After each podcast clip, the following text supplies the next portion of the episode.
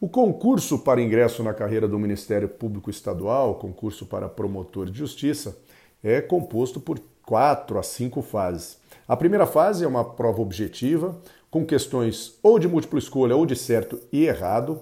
Tem um caráter geralmente eliminatório e é importante que o candidato tenha um conhecimento profundo da lei. A primeira fase é realizada sem qualquer espécie de consulta. A segunda fase é uma fase discursiva, com uma, um pedido de dissertação ou, ou elaboração de peças práticas e também questões abertas que o candidato deverá responder de uma forma, adequ- de uma forma bastante adequada.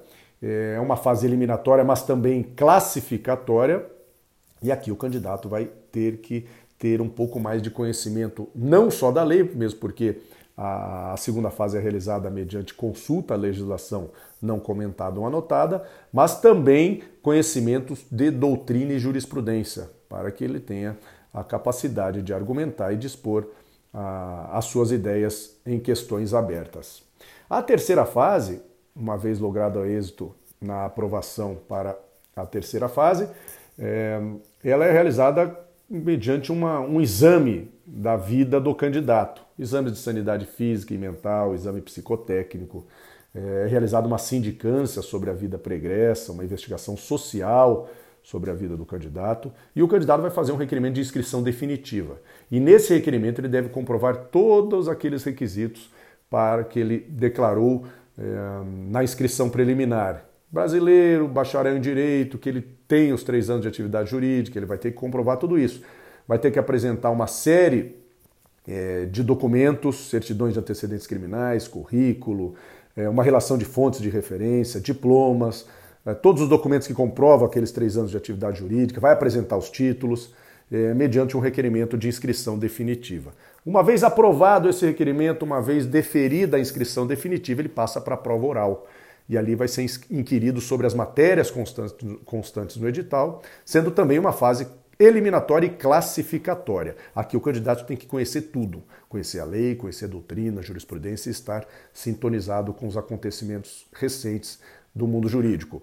Aqui também é permitido uma consulta à legislação não comentada ou anotada, é, geralmente isso é permitido nos concursos na, nas provas orais, e aqui o candidato deve demonstrar domínio do conhecimento jurídico, adequação da linguagem, articulação do raciocínio, capacidade de argumentação e também o uso correto do vernáculo.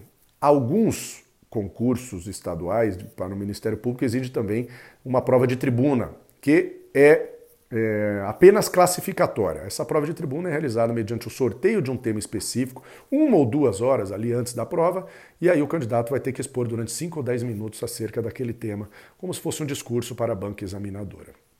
Uma vez Ah, aprovado na prova oral, o candidato vai ter os seus títulos analisados, avaliados pela comissão de concurso, e aí também como uma, uma, uma fase meramente classificatória, porque uma, já tendo sido aprovado na prova oral, não há nenhum, nenhuma espécie de eliminação a partir de então.